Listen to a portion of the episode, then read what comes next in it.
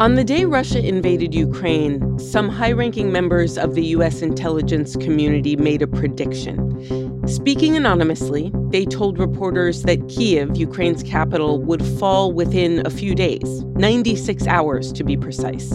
It did not happen. I think from a Russian perspective, what we have here is a war that has gone off the rails. Russian troops are stuck in the mud, they're frostbit, they're sending panic texts to their parents back home. From the Ukrainian perspective, what we have is vindication, a demonstration of how a resolute population rises to the occasion and, frankly, overturns all the expectations of the experts who said that this was going to be a very short war that the Russians were going to win very quickly. On Today Explained, a retired U.S. Army colonel tells us what happens when it seems like neither side can win a war. You know how to book flights and hotels. All you're missing is a tool to help you plan that unbelievable travel experience. That's why you need Viator. Book guided tours, excursions, and more in one place. There are over 300,000 travel experiences to choose from, so you can find something for everyone. And Viator offers free cancellation and 24 7 customer support for worry free travel. Download the Viator app now and use code Viator10 for 10% off your first booking in the app. Find travel experiences for you. Do more with Viator. Support for this show comes from Sylvan Learning. When children love learning, they can tackle any challenge life throws at them. Sylvan's Insight Assessment can help you determine if your child is ready for what's ahead. It can also identify gaps in learning and point out areas that could be of concern for your child so they can tackle what's to come. And right now, it's the best price of the year at $29. Go to sylvan29.com to learn more and get your child's assessment for only $29. That's S Y L V A N 29.com.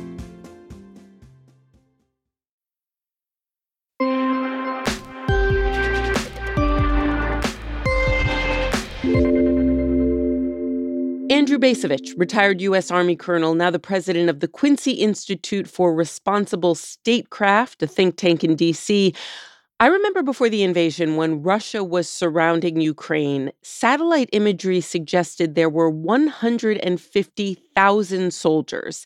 And the thinking was those numbers were so great, there was no way Ukraine could win. Why hasn't the Russian invasion been successful? Well, I think that, you know, the numbers have not really been all that overwhelming. I think I've seen numbers between 120,000 and 150,000, but they were not all massed in one point. There was not some single point of attack. When they first invaded nearly a month ago, the Russian forces came in broadly on three fronts from the north, from the south, and from the east. And at each one of those locations, it was not 150,000 Russian troops gathered. It was probably more in the order of 20 or 30,000. 30,000 Russian troops now stationed in Belarus for joint military exercises, stoking fears of an invasion of neighboring Ukraine. So the Russian plan had the effect of dispersing the mass that might have worked to their advantage. That's one thing that reflects defective planning on the part of uh, the Russian military. Because the Russians are bogged down in so many places, the Ukrainians have been able to carry out those ambushes, those counterattacks. But that's only the first problem. I think what caught me by surprise and, and many others was the ineptitude of the Russian offensive. Well, they haven't been able to maneuver their armor effectively. At the end of the Second World War, they were as good as that as anybody else. But uh, these guys don't seem to have remembered that. And this was nowhere more evident than in logistics. If you're going to drive and operate a main battle tank, then you are thinking all the time about fueling that beast. If you're not thinking about fueling that beast, then you're behind. And they appear to have not taken those basic logistical considerations in, in, in train as they move forward. This is a relatively modern, heavy force. Heavy means lots of armored vehicles that consume lots of fuel. And the evidence appears to be quite clear that the Russian invaders have clearly had major problems with sustaining the force. In other words, providing the fuel, the rations, the resupply of ammunition that, that are required for a long or lengthy campaign. I want to ask you about a tiny detail, one that seems very absurd and also very telling. We're hearing reports that Russian troops are suffering from frostbite. Now, presumably, smart enough military minds understand what the weather is like in Eastern Europe. How on earth would a fighting force not have things like gloves and boots to prevent frostbite? Well, I guess the Russian commanders assumed the whole thing was going to be over in like three days. And when the campaign became lengthy, I think the Russians uh, have turned out to be totally unprepared. So you say, how could something like that happen? Here's a comparison. Summer of 1941, uh, the Wehrmacht uh, invades the Soviet Union. The Wehrmacht at that point was the biggest, baddest military in the world. And so the German plan for Operation Barbarossa assumed that the Wehrmacht was going to make short work of the Red Army. Bad assumption. Hmm. The weather was bad, with heavy rain and snow that turned the roads into mud. German tanks, with their narrow tracks, struggled to cope. So we, what we ended up with on the Eastern Front was a long war between the Germans and the Soviets, in which, guess what? The German army turned out not to have anywhere near uh, the, the equipment they needed to continue to wage war in the middle of a Russian winter. Something of the same thing is going on now, I think. Again, they didn't anticipate a lengthy campaign, and the assumptions turned out to be radically mistaken. The assumptions turned out to be radically mistaken in large part because of the way that the Ukrainians have resisted this invasion. What role is the passionate Ukrainian resistance playing in all of this? It's key, it's crucial. We are ready to fight. We are ready to fight for our people, for our nation, for our territory, for our country, till the end, till the victory. And again, you would say, well, you know, not a particularly well trained force. We don't think of the Ukrainian military as a global power, but certainly they have fought well Ukrainian forces have taken the shrewd approach of retreating to the cities, conserving their weaponry, and focusing on defending their positions instead of attacking. They've blown up bridges. They've lined the roads into the city with obstacles while still managing to keep corridors open for fleeing civilians. And they say they are ready for any Russian advance that comes their way. And to the vast credit of Ukraine's political leadership and credit to the Ukrainian people, that basically have rallied a people's resistance. So, you know, great credit uh, to the Ukrainians. Again, this is not the first time this sort of thing has happened. Let's think about the American war in Iraq that began in 2003. I know we assumed that it was going to be a conventional war against a conventional adversary.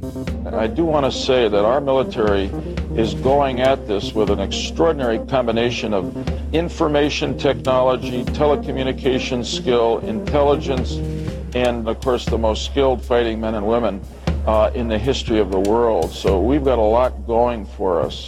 I'm proud and, and just grateful that we have the kind of fighting force that we have over there. We're, we're going to win this. We assumed uh, that because of our superiority in weapons, our superiority in, in basic competence and training, that we would make short work of that army. At the present time, there are U.S., British, Australian, and Polish forces that are on the ground. There's some 46 nations that are publicly, politically supporting this coalition effort. There is nothing that can happen that will change the ultimate outcome. The outcome is certain. And on the one hand, we did.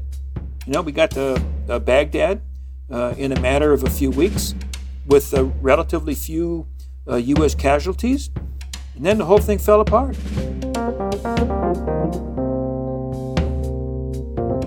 It fell apart because of resistance from Iraqis. The Marines have been told to comb the mosque for weapons, and as they do, the firing starts it turns into a firefight.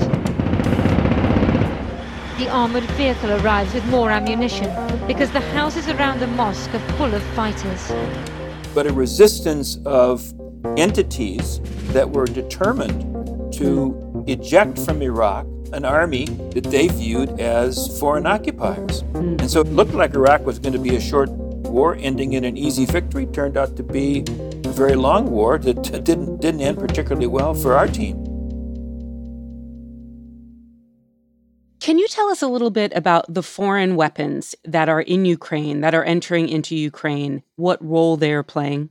I think the first point I would emphasize is the uh, anti tank weapons have apparently been very, very effective against Russian uh, armored vehicles. Those javelins are American made anti tank missiles. The Javelin and others like it, such as Stinger missiles, Manpads, and the British NLAW, have become a vital piece of military aid sent to the Ukrainian army. And some of this stuff, even though it's modern, it's actually simple. These shoulder mounted or handheld anti tank weapons, uh, they're actually weapons that you and I could learn how to use probably in a half an hour. Hmm. They're tremendously capable but they're not complicated. I am speculating here, but I'm guessing that that plays a key role in being able to, to take a untrained people's army and impart to the people's army capabilities where they can they can hold their own. Based on everything you're seeing now, can Russia win this war? Well, the answer is absolutely yes. Okay. But that's not an answer that has any particular value. and what I mean by that is predicting outcomes in wartime, it's kind of a fool's errand. Because in, in virtually any war, there is this element of uncertainty that I think makes that kind of forecasting very, very uh, difficult. I mean, this war illustrates that. You know, all the smart people would have said, oh, yeah, the Russians are going to make short work of the Ukrainians. Well, guess what? Wrong.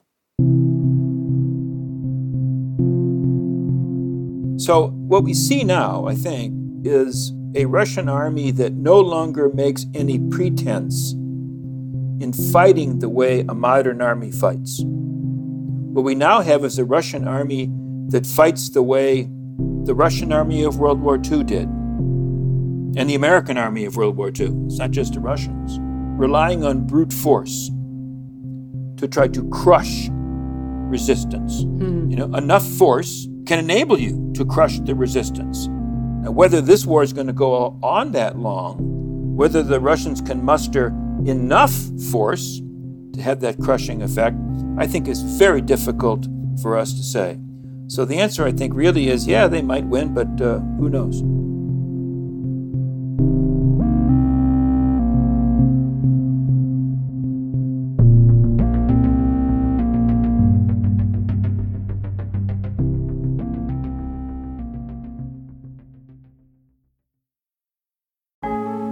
Support for the show today comes from Shopify. You know the concept of an elevator pitch where you like, you know, sell your idea for your product or your business in the time it would take to ride an elevator from the ground floor to the eighth floor or whatever.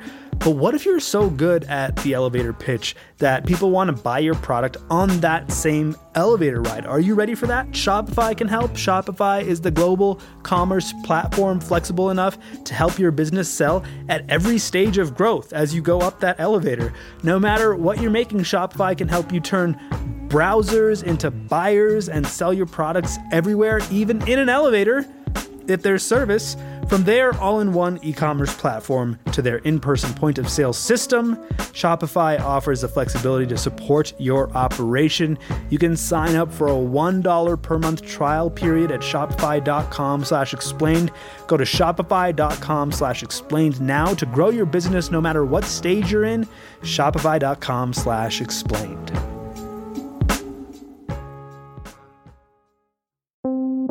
Support for Today Explained comes from Mint Mobile. Mint Mobile is so cheap that Mint Mobile knows you think there must be a catch. Mint Mobile says no, there is no catch. And for a limited time, their wireless plans are $15 a month when you purchase a three month plan. To get this new customer offer and a new three-month unlimited wireless plan for just $15 a month, you can go to mintmobile.com slash explained. That's mintmobile.com slash explained. You could cut your wireless bill to 15 bucks a month at mintmobile.com slash explained. There's a $45 upfront payment that's required that's equivalent to $15 a month. This is for new customers on their first three-month plan only. Speeds are slower above 40 gigabytes on an unlimited plan, and additional taxes, fees, and restrictions do apply. See Mint Mobile for details.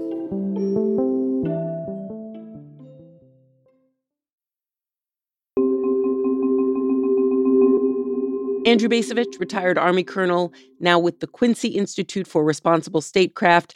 I see the word stalemate being used a lot. Russia gains some territory, Ukraine makes gains back.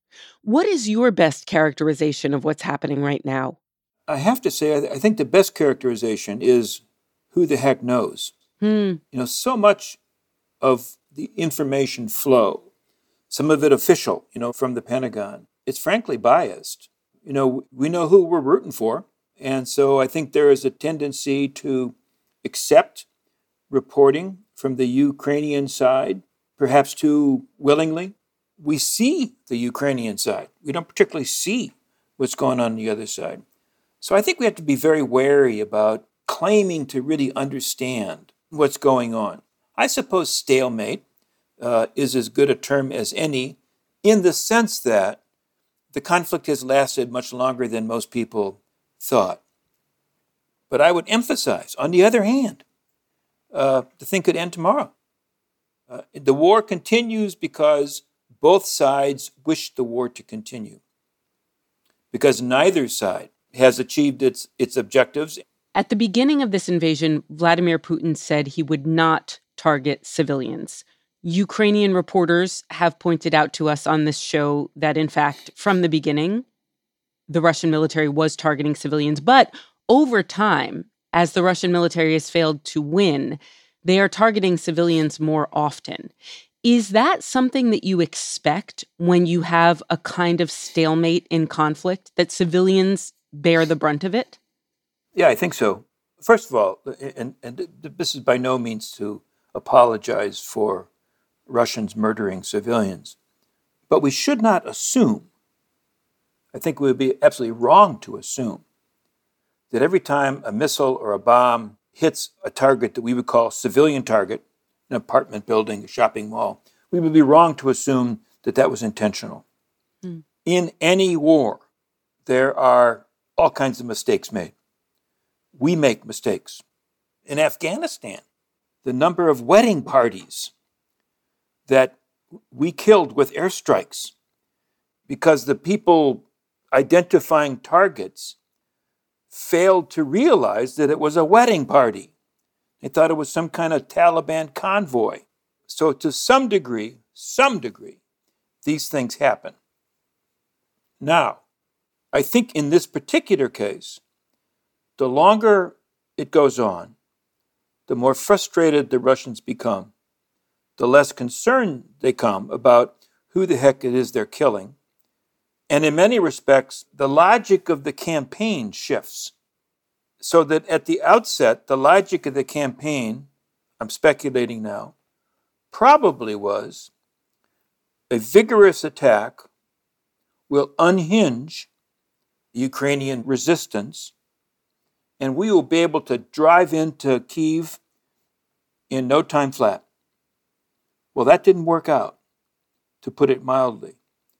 And so, as time goes by, I suspect among Russian military planners, they're now saying unhinging the adversary isn't going to work. We're going to have to pummel the adversary into submission. Hmm. And, and we might note that there is a, a rich Russian tradition of approaching war that way. And so we're now in the pummeling stage of this war. And I, I suspect it's going to continue. Now, back there in, in the Russian staffs, do they think that pummeling is actually getting them closer to achieving their purposes? I have no idea. But, you know, w- once the modern approach to, to war, this notion of un, unhinging the, the enemy, once that fails, pummeling is kind of a inevitable response. You know, I wonder is there any threat for Vladimir Putin here that his military realizes they have been sent to do a very difficult thing that they were unprepared for? Some of them appear to be sending messages back home to parents and friends saying they were earnestly lied to. They did not know the reason they were going into Ukraine. And I ask you this as somebody who served in the military. What happens when soldiers begin to lose faith in their leader? Do you think there are troops fighting in Ukraine right now who are thinking, I don't believe in Vladimir Putin anymore. I'm done with this. Uh, I would say uh, this, this is pure speculation, and I would say almost uh, uh, definitely. Hmm. More immediately, I suspect they're losing faith in their own military leaders, you know, in their battalion Huh. commanders, in their regimental commanders, the people who are supposed to be overseeing the campaign and taking care of them, making sure that they do have cold weather gear that somehow has not materialized. So, again, the reporting is coming mostly from our side, but there does seem to be evidence of morale slipping significantly among Russian committed forces. Now, where, where does that lead? Does that ultimately pose a threat to Putin's hold on power? I certainly don't know. But I would say this one thing Putin comes from the KGB.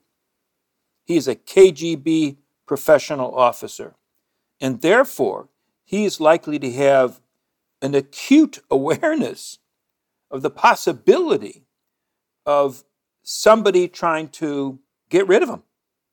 Uh, so you can bet uh, that he's got his antenna up, trying to identify if there is anybody among the generals, anybody in Russian politics, anybody among the oligarchs who is thinking of turning against him, uh, because he will certainly attempt to strike first. You make this very good point that I jumped from your average man serving on the ground all the way up to Vladimir Putin. And you said, wait, hang on a second. There are commanders standing between that man and Putin.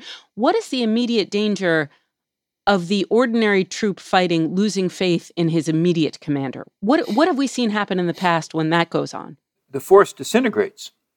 I'm, I'm very sorry to say, since it was the war I participated in, the illustrative example is the American war in Vietnam, where things went badly and good order and discipline within the ranks eroded uh, seriously. And we experienced a lot of attacks by American soldiers directed at their own leaders. That's what happens, I think, can happen to an army. Whether that's going to happen to the Russian army in Ukraine, I don't know.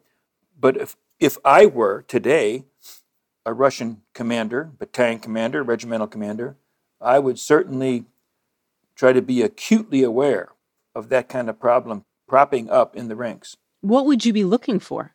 Combat refusals, and we had that in Vietnam. Desertions, Mhm.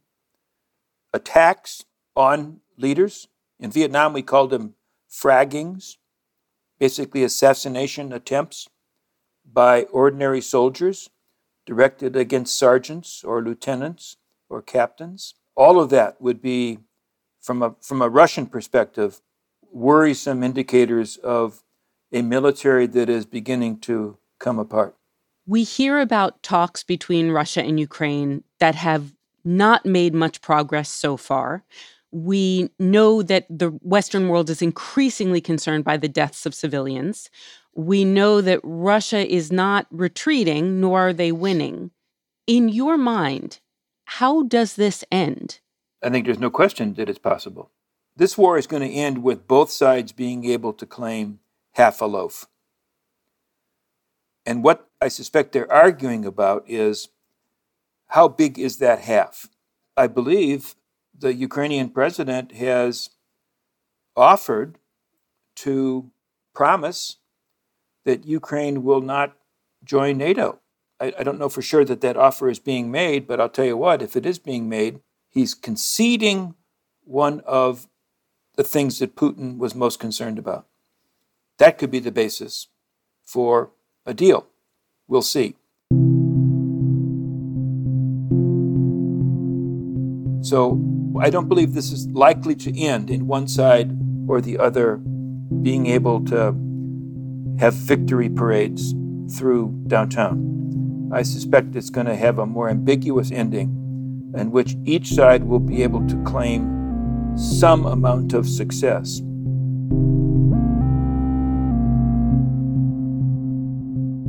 Sadly, I would say, the death and destruction on a massive scale uh, will greatly outweigh what either side uh, is able to claim as a, as a benefit.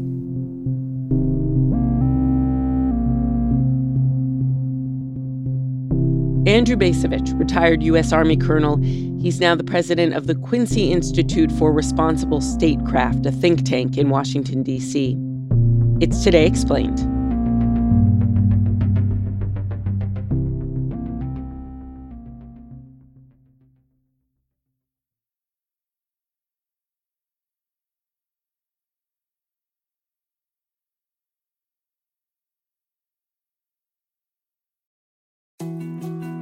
More to dos, less time, and an infinite number of tools to keep track of. Sometimes doing business has never felt harder, but you don't need a miracle to hit your goals. You can just use HubSpot because their all in one customer platform can make growing your business infinitely easier. Imagine this high quality leads, fast closing deals, wildly happy customers, and more benchmark breaking quarters. It's not a miracle, it's HubSpot. Visit HubSpot.com to get started today.